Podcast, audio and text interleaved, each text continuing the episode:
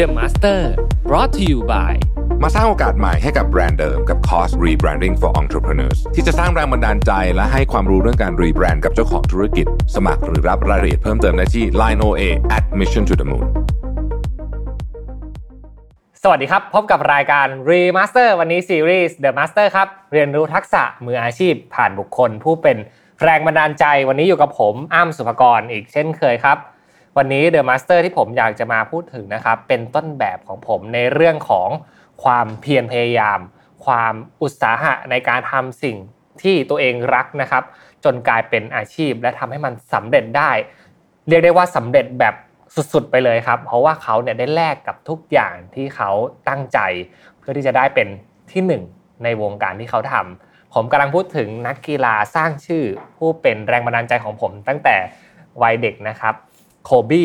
ไบรอันนักกีฬาบาสเกตบอล จากทีมลอสแองเจลิสเลเกอร์นะครับ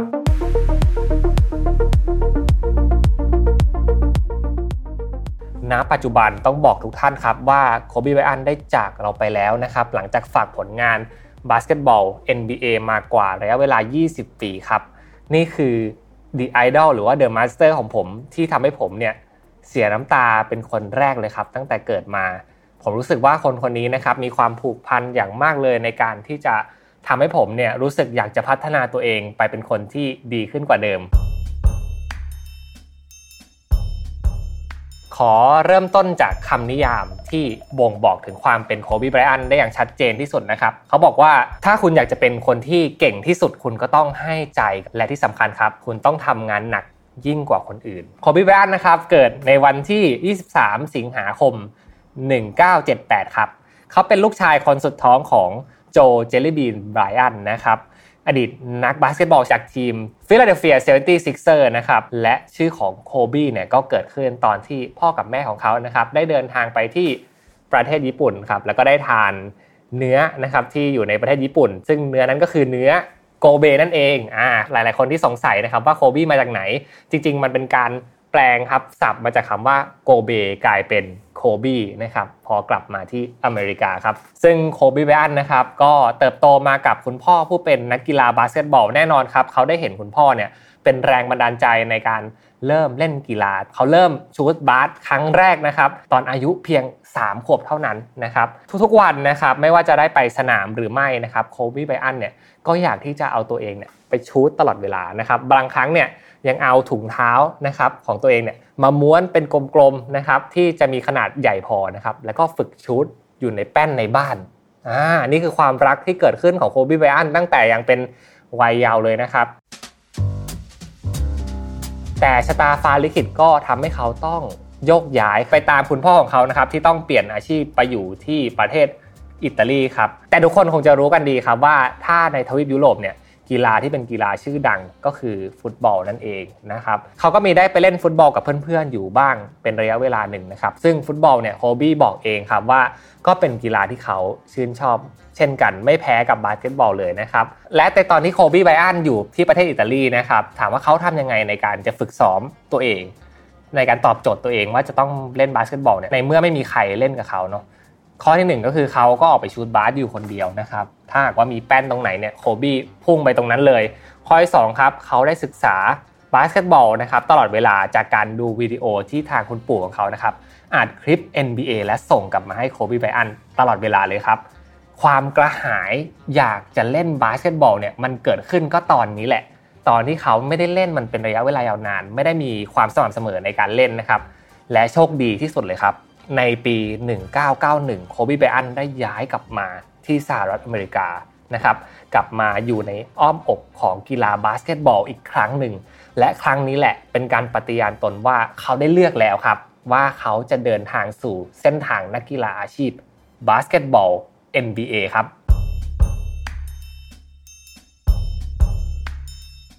ความเก่งกาจของเขานะครับได้ฉายแววเข้าไปในทีมนะครับระดับ high school มากมาย แต่ทีมที่โคบีไบรอันต์นะครับได้เลือกไปอยู่นั่นก็คือทีม Lower Merion นะครับด้วยความอัจฉริยะตั้งแต่วัยเด็กของเขานะครับในปี 1996 หลังจากที่ได้เล่นให้กับทีม High School Lower Merion นะครับโคบีไบรอันต์ได้เข้าสู่ NBA Draft นะครับหรือว่าการที่คัดเลือกนักกีฬาระดับมหาวิทยาลัยเนี่ยเข้าไปสู่ลีกอาชีพ เขาได้รับเลือกในอันดับที่ 13 ครับ โดยเขาถูกเลือกจากทีม Charlotte Hornets นั่นเองครับ แต่อย่างที่ทุกคนตั้งข้อสงสัยนะครับ Charlotte Hornets ไม่ใช่ทีมเสื้อสีเหลืองอย่าง LA Lakers ที่เรารู้จักกันนี่นาจริง ๆ แล้วในดีลนี้นะครับมีความซับซ้อนมากมายเลย สุดท้ายทางทีมผู้บริหารของทาง LA Lakers นะครับได้เห็นถึงศักยภาพของเด็กคนนี้ที่มีความสามารถเป็นอย่างมากเลย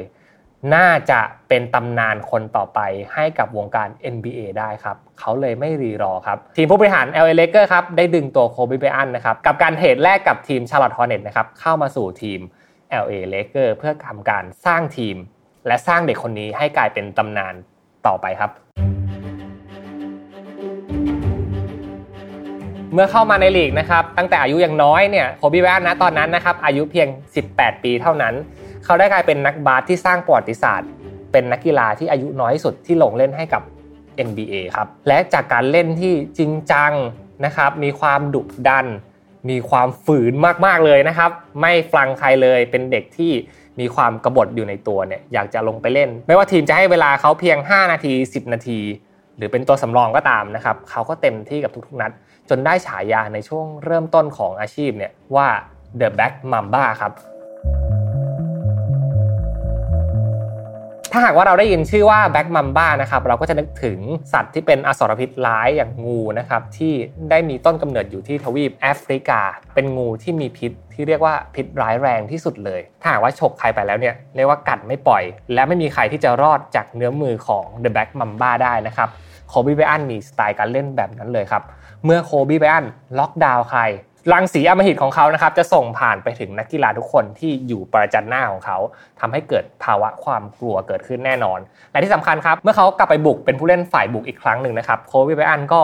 มีพิษร้ายมากมายเลยครับ ไม่ว่าจะเป็นการ jump shoot นะครับหรือว่าการเข้าไปปิดแป้นปากห่วงเข้าไป dunk นะครับเขาทำได้ทุกอย่างเลย เรียกว่าอาวุธเยอะเหมือนงูที่มีพิษร้ายเยอะแยะเลยครับโคบีได้พิสูจน์ตัวเองมากมายในตลอดเส้นทางอาชีพที่เล่นกีฬา บาสเกตบอลอยู่ใน NBA นะครับ จนเมื่อเวลาผ่านไปนะครับ จากเด็กที่ตั้งใจเล่นบาสเกตบอล ซ้อมหนักกว่าคนอื่น กลายเป็นระดับแชมเปี้ยนของวงการนะครับ และกลายเป็นตำนานในที่สุดครับ โคบีไบอันเนี่ยผ่านสมรภูมิมามากมายครับ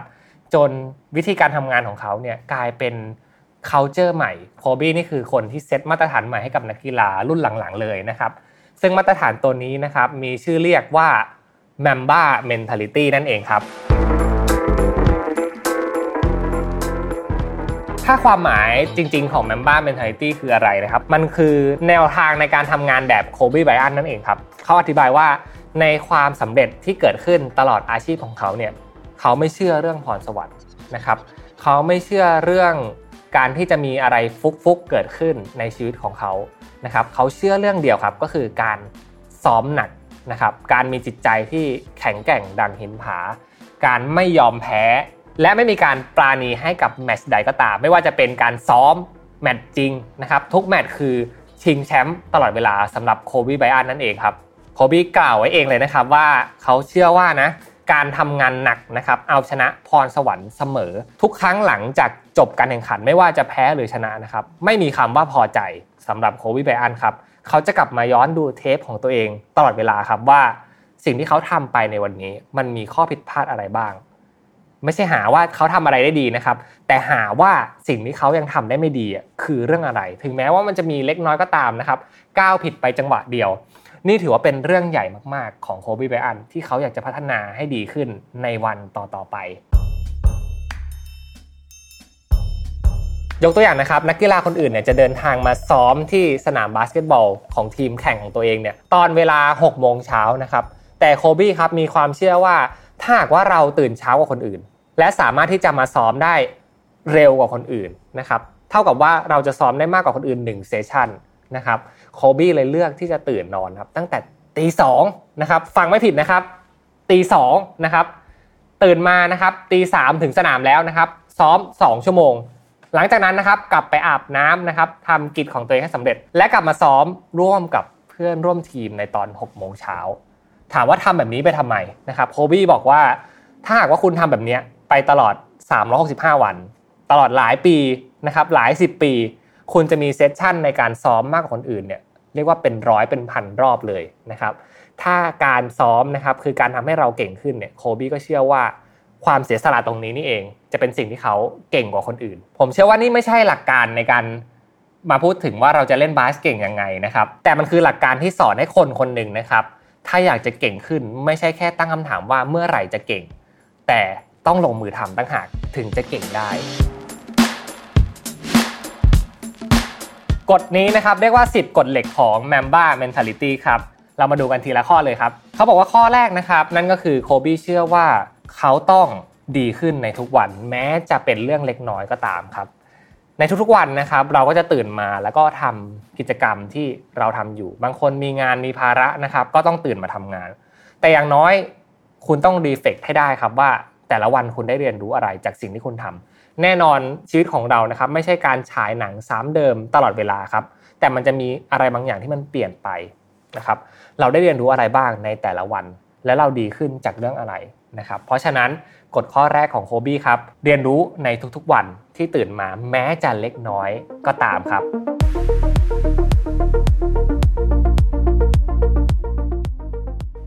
กฎข้อที่ 2 ครับ พิสูจน์ให้คนที่ตั้งคำถามกับเรานะครับเขาคิดผิดครับ ข้อนี้ครับเป็นข้อที่โคบีไบอันครับย้อนกลับไปตั้งแต่ปี 1996 กับดาฟอันดับที่ 13 เข้ามาในลีก และมีวิธีการเล่นแบบเล่นคนเดียวนะครับหลายๆคนบอกว่าเขาเนี่ยเป็นนักกีฬาโชว์เดี่ยว แต่เหตุผลของโคบีไบอันครับก็คือ ถ้าหากว่าเขาไม่ได้โชว์ศักยภาพใดๆเลยในช่วงนั้น ถ้าหากว่าเขาไม่ตั้งใจซ้อม ไม่เปิดโอกาสให้ตัวเอง ได้มีลูกชูตที่ทุกคนจดจำได้ เขาก็จะไม่ได้ถูกจดจำถ้ามัวแต่มานั่งเกรงใจรุ่นพี่คนอื่นๆ ต่างๆ มากมายที่อยู่ในทีม ป่านนี้ก็จะไม่มีเขาในทุกๆวันนี้ เพราะฉะนั้นเขาหาเวทีให้กับตัวเองอยู่เสมอนะครับสำหรับทุกคนนะครับที่กำลังโดนปรามาสอยู่ว่าไม่เก่งอย่างงู้นไม่เก่งอย่างนี้นะครับ ลองปิดสวิตช์นะครับที่เป็นเสียง negative ที่เกิดขึ้นจากคนรอบตัว เอา feedback ดีๆ มาปรับใช้ และพิสูจน์ด้วยความสำเร็จที่คุณกำลังทำอยู่ทุกวันนี้ครับว่าคุณเนี่ยจะเอาสิ่งเนี้ย ไปเป็นเครื่องการันตีว่าพวกเขากำลังคิดผิดเหมือนที่โคบีไบอันทำครับ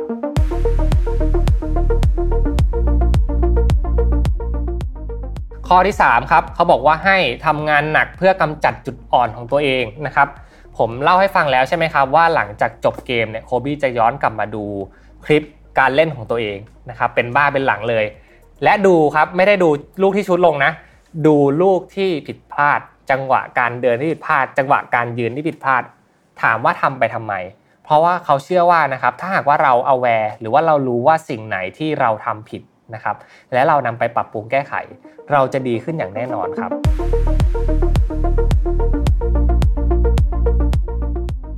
ต่อมาครับข้อที่ 4 ครับเขาบอกว่าให้ทบทวนสิ่งที่เคยซ้อมให้สำเร็จครับ การซ้อมถือว่าเป็นปัจจัยสำคัญของกฎทั้งหมดใน Mamba Mentality นะครับเขาเชื่อเรื่องการซ้อมมาก ทีนี้เรามาปรับใช้ดูในวงการอื่น ๆกัน งานของผมนะครับก็คืองานที่ต้องมาพูดหน้ากล้องกับทุกคนนะครับ สื่อสารกับทีมงานในองค์กร หรือว่าสื่อสารกับคนนอกองค์กร ถ้าหากว่าผมไม่ซ้อมเลยนะครับเท่ากับผมกำลังแขวนตัวเอง ไว้ในเส้นตายที่อันตรายมากๆนะครับที่จะต้องไปสื่อสารกับคนอื่น เพราะฉะนั้นนะครับโคบี้กำลังสอนให้เราเนี่ย ฝึกซ้อมมากๆ และทุกการซ้อมนี้เองนะครับ เราจะได้เห็นว่าเราสามารถที่จะปลดล็อกความเก่งกาจของเราไปได้มากแค่ไหน เชื่อมั่นในการซ้อมมากกว่าแค่การลงเล่นจริง แล้วไปลุ้นๆเอาหน้างานนะครับ ความเสี่ยงมันสูงมาก ถึงแม้ว่าเราจะไม่ได้ชนะในวันนี้นะครับ แต่ก็เชื่อเหลือเกินครับว่าความเสียใจที่เกิดขึ้นมันจะน้อยลง มันจะเบาบางลง เพราะว่าเราได้ทำเต็มที่จริง ๆ แล้ว ก็แค่ลุกขึ้นมาสู้ใหม่นั่นเองครับ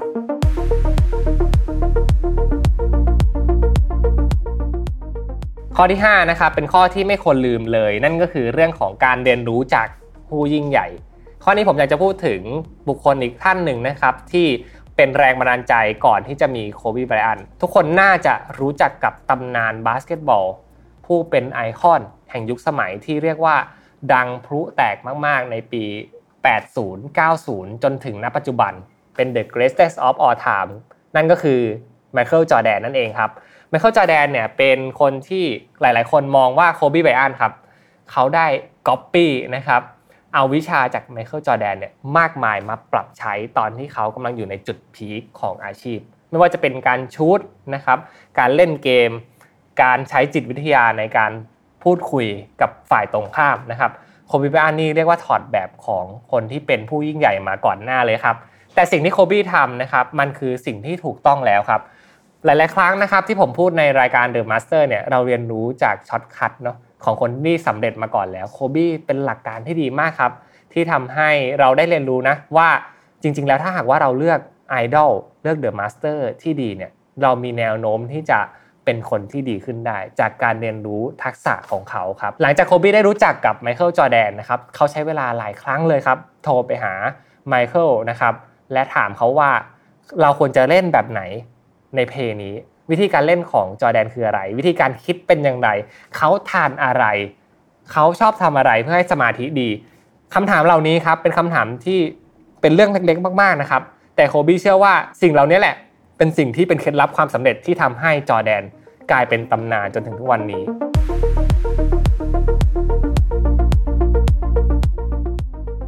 แนวที่ต่อมาครับคือโคบี้เขาบอกว่า ให้พยายามเรียนรู้จากผลการแข่งขันให้มากครับ ไม่ว่าคุณจะแพ้หรือว่าชนะก็ตามนะครับเขาบอกว่าจริง ๆ แล้วครูที่สำคัญที่สุดของโคบี้นะครับไม่ใช่เรื่องของชัยชนะ ไม่ใช่เรื่องของถ้วยรางวัลที่เขาได้มาครับ แต่เป็นแมตช์ที่เขาแพ้อย่างราบคาบตั้งหากนี่คือสิ่งที่เขารู้สึกว่าเนี่ยคือครูสำคัญมากๆนะครับ และทำให้เขาเนี่ยสามารถที่จะลุกขึ้นมาในแต่ละวัน เพื่อบอกตัวเองครับว่าทำไมเขาต้องมาซ้อมให้ดีกว่าเดิม มันเป็นแรงขับเคลื่อน นะครับที่ดีมากๆเลยทำให้คนคนหนึ่งเนี่ยอยากจะเก่งขึ้นในทุกๆวันนะครับพอได้เจอความล้มเหลวบ่อยๆเนี่ยมันก็จะเป็นสิ่งที่ทำให้เรารู้สึกว่าเราอยากจะดีขึ้นนะครับ อยากจะเก่งขึ้น และอยากจะเป็นคนที่ดีมากขึ้นให้ได้นะครับ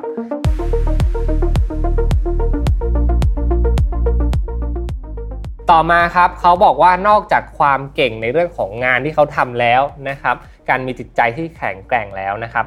เขายังเชื่อว่าคนเราถ้าจะเก่งได้ครับ ต้องหมั่นฝึกฝนเรื่องของสติให้ดีด้วยครับ หลาย ๆ ครั้งนะครับ เราขาดสติครับ เราใช้อารมณ์มากเกินไปในการ drive ตัวเองสู่ความสำเร็จทำให้เราเนี่ยมีอารมณ์ที่ไม่มั่นคงนะครับและการที่มีอารมณ์ไม่มั่นคงนี้เองครับเป็นมารร้ายสำคัญเลยที่จะทำให้แต่ละเพลแต่ละวิธีการเล่นของเขาเนี่ยไม่สามารถที่จะเค้นศักยภาพได้มากที่สุดนะครับคอบี้ใช้เวลามากมายครับไปกับการ ฝึกสมาธิครับทำให้เขาเนี่ยมีจิตใจที่แข็งแกร่งดังหินผา นิ่งให้ได้มากที่สุด เพราะว่าเวลาไปเจอสถานการณ์จริงแล้วเนี่ยมันมีทั้งเสียงรบกวนมากมายจากฝ่ายตรงข้ามนะครับไหนจะคนที่มาประกบอยู่ด้านหน้าเราอีกนะครับทำให้โคบี้เนี่ยต้องฝึกเรื่องของสติมากๆ และถ้าหากว่าปรับใช้กับมุมมองของการทำงาน จริง ๆ แล้วผมว่าเรื่องนี้ก็สำคัญนะหลาย ๆ ครั้งที่เรา present งานได้ไม่ดีนะครับ นำเสนองานได้ไม่ดีเนี่ยก็เพราะว่าเรามีสติไม่มากพอ ในการที่จะควบคุมอารมณ์ต่างๆ ที่เราจะสามารถจัดการมันไปได้นะครับให้มันผ่านตรงนี้ไปก่อน หลังจากนั้นจะค่อยไปเคลียร์อารมณ์อะไรก็ว่ากันไปนะครับ แต่สติก็เป็นสิ่งสำคัญไม่แพ้กับการเก่งงานเลยครับ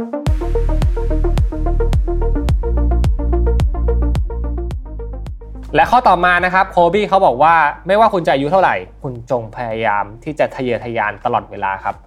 ความทะเยอทะยานนี้นะครับเป็นแรงขับเคลื่อนสำคัญ ที่ทำให้เราเนี่ยกลายเป็นคนที่สามารถเรียนรู้ได้ตลอดเวลาครับ นึกง่าย ๆก็ได้ครับ ถ้าหากว่าเรามีโจทย์ที่เราอยากจะไปพิชิตอยู่เสมอนะครับ ในแต่ละวันที่เราตื่นมาเนี่ยเราจะต้องไม่ต้องมานั่งคิดเลยครับว่า เราจะทำอะไรก่อน 1 2 3 ดี ในแต่ละวันครับ เพราะว่าเรามีความชัดเจนอยู่แล้วว่าเราตื่นมาเพื่อทำอะไรนะครับนี่เป็นสิ่งสำคัญมาก หลังจากที่โคบีไบรอันนะครับเขาได้จบอาชีพนักบาสเกตบอลไปแล้ว เขาก็ไม่หยุดที่จะทะเยอทะยานครับเขาไปทำสตูดิโอหนังของตัวเอง และเขาก็ตั้งหวังว่าหนังของเขาเนี่ยจะต้องได้รับรางวัลระดับโลกครับ และมันก็เกิดขึ้นจริง ๆ เขาได้สร้างแอนิเมชันขึ้นมา 1 ตัวครับ ที่ชื่อว่า Dear Basketball แอนิเมชันเรื่องนี้ครับเป็นจดหมายบอกรักจากโคบีเบอันครับถึงคนที่เขารักที่สุดนั่นก็คือกีฬาบาสเกตบอลครับบอกว่าเขาเติบโตมาอย่างไร เขารักมันมากแค่ไหน นาทีสุดท้ายที่เขาได้ชูดลูกสุดท้ายของกีฬานี้ มันรู้สึกอย่างไรนะครับ ทุกอย่างมันถูกกลั่นออกมาด้วยความจริงใจมากๆครับ เห็นไหมครับว่าโคบี้ไม่ได้เก่งแค่เรื่องบาสเกตบอลครับ แต่เรื่อง mindset เรื่องวิธีการคิดนี่แหละ เขาได้ส่งต่อไปให้ทีมงานที่เป็นทีมงานสตูดิโอทำหนังของเขา จนสามารถมี Mamba Mentality สร้างความสำเร็จได้ต่อยอดเช่นกัน นี่คือผู้นำที่แท้จริงจริงๆครับ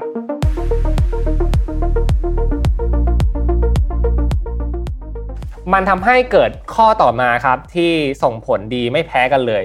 เขาบอกว่านอกจากตัวเองเนี่ยจะเชื่อมั่นในตัวเองมาก ๆแล้วนะครับเราต้องเชื่อมั่นในทีมของเรา แน่นอนครับลอสแองเจลิสเลเกอร์ไม่ได้มีแค่โคบีไบรอันคนเดียว แล้วจะชนะขึ้นมาได้ ยังมีนักกีฬาอีกมากมายนะครับ มีทีมบริหารบอร์ดบริหารที่ช่วยกันปลุกปั้นให้ทีมนี้มีความแข็งแกร่งนะครับ หรือแม้แต่ คนที่ดูแลสถานที่ในสนาม Stable Center นะครับที่มาช่วยกันดูแลให้สนามเนี่ยมีความพร้อมในการแข่งขันในแต่ละวันครับซึ่งสิ่งเหล่านี้ครับโควิไม่เคยลืมครับทุกครั้งที่เขาเข้ามาในสนามเขาจะทักทายทุกคน จะทำให้ทุกคนเห็นถึงแววตาอันตั้งใจของเขาและส่งต่อนะครับพลังในการที่อยากจะชนะเนี่ยไปให้คนทุกคนพร้อมๆกัน ไม่แปลกใจครับทำไมโควิไบอันถึงได้แชมป์5สมัย ถึงแม้ว่าจะเป็นช่วงรุ่งเรืองนะครับมีนักกีฬาเก่งๆมากมาย หรือช่วงที่เขาเนี่ยเป็นฮีโร่ฉายเดียวอยู่คนเดียว เขาก็สามารถที่จะเป็นแชมป์ได้ เพราะว่าเขาเชื่อเหลือเกินครับว่า ทีมเขาถึงแม้วันนี้จะไม่ดีวันหนึ่งก็ต้องดีได้ ทุกคนสามารถเก่งขึ้นได้ในทุกวันครับ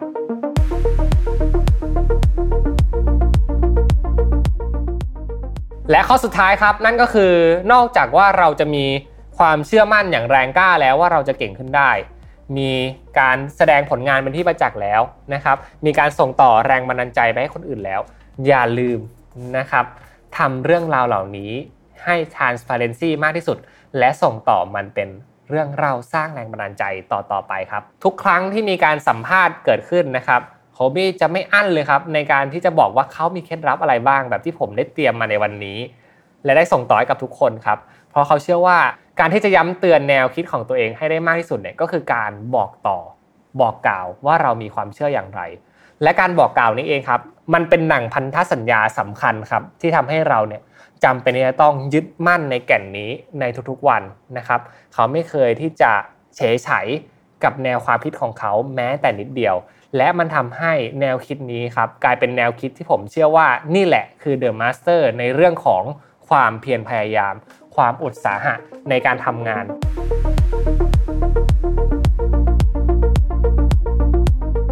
ก็จบลงไปแล้วนะครับสำหรับตอนนี้ครับ Mamba Mentality สไตล์โคบีไบรอันหวังว่าทุกท่านจะชื่นชอบและนำแนวคิดนี้นะครับไปปรับใช้กัน ซึ่งแนวคิดนี้นะครับเป็นแนวคิดที่ไม่ใช่แค่ในวงการกีฬาเท่านั้นที่เขาใช้งาน วงการอื่น ๆ อุตสาหกรรมภาพยนตร์ อุตสาหกรรมการทำงานทางทางธุรกิจนะครับ ได้มีการส่งต่อเรื่องนี้ไปกระจายมากมายแพร่หลายมาก ๆนะครับยังไงลองไปศึกษาต่อกันได้นะครับสำหรับ Mamba Mentality และถ้าหากชื่นชอบคลิปนี้นะครับ ฝากกดไลค์กดแชร์กด Subscribe ให้กับรายการ The Master ด้วยนะครับสำหรับ EP หน้าผมจะมาพูดถึงเรื่องของ The Master ท่านใด หรือได้สัมภาษณ์แขกท่านใดนะครับ ยังไงฝากติดตามทุกวันอังคาร2ทุ่มนะครับสำหรับวันนี้ สวัสดีครับ The Master Presented by มาสร้างโอกาสใหม่ให้กับแบรนด์เดิมกับคอร์ส Rebranding for Entrepreneurs ที่จะสร้างแรงบันดาลใจและให้ความรู้เรื่องการรีแบรนด์กับเจ้าของธุรกิจ สมัครหรือรับรายละเอียดเพิ่มเติมได้ที่ line oa at mission to the moon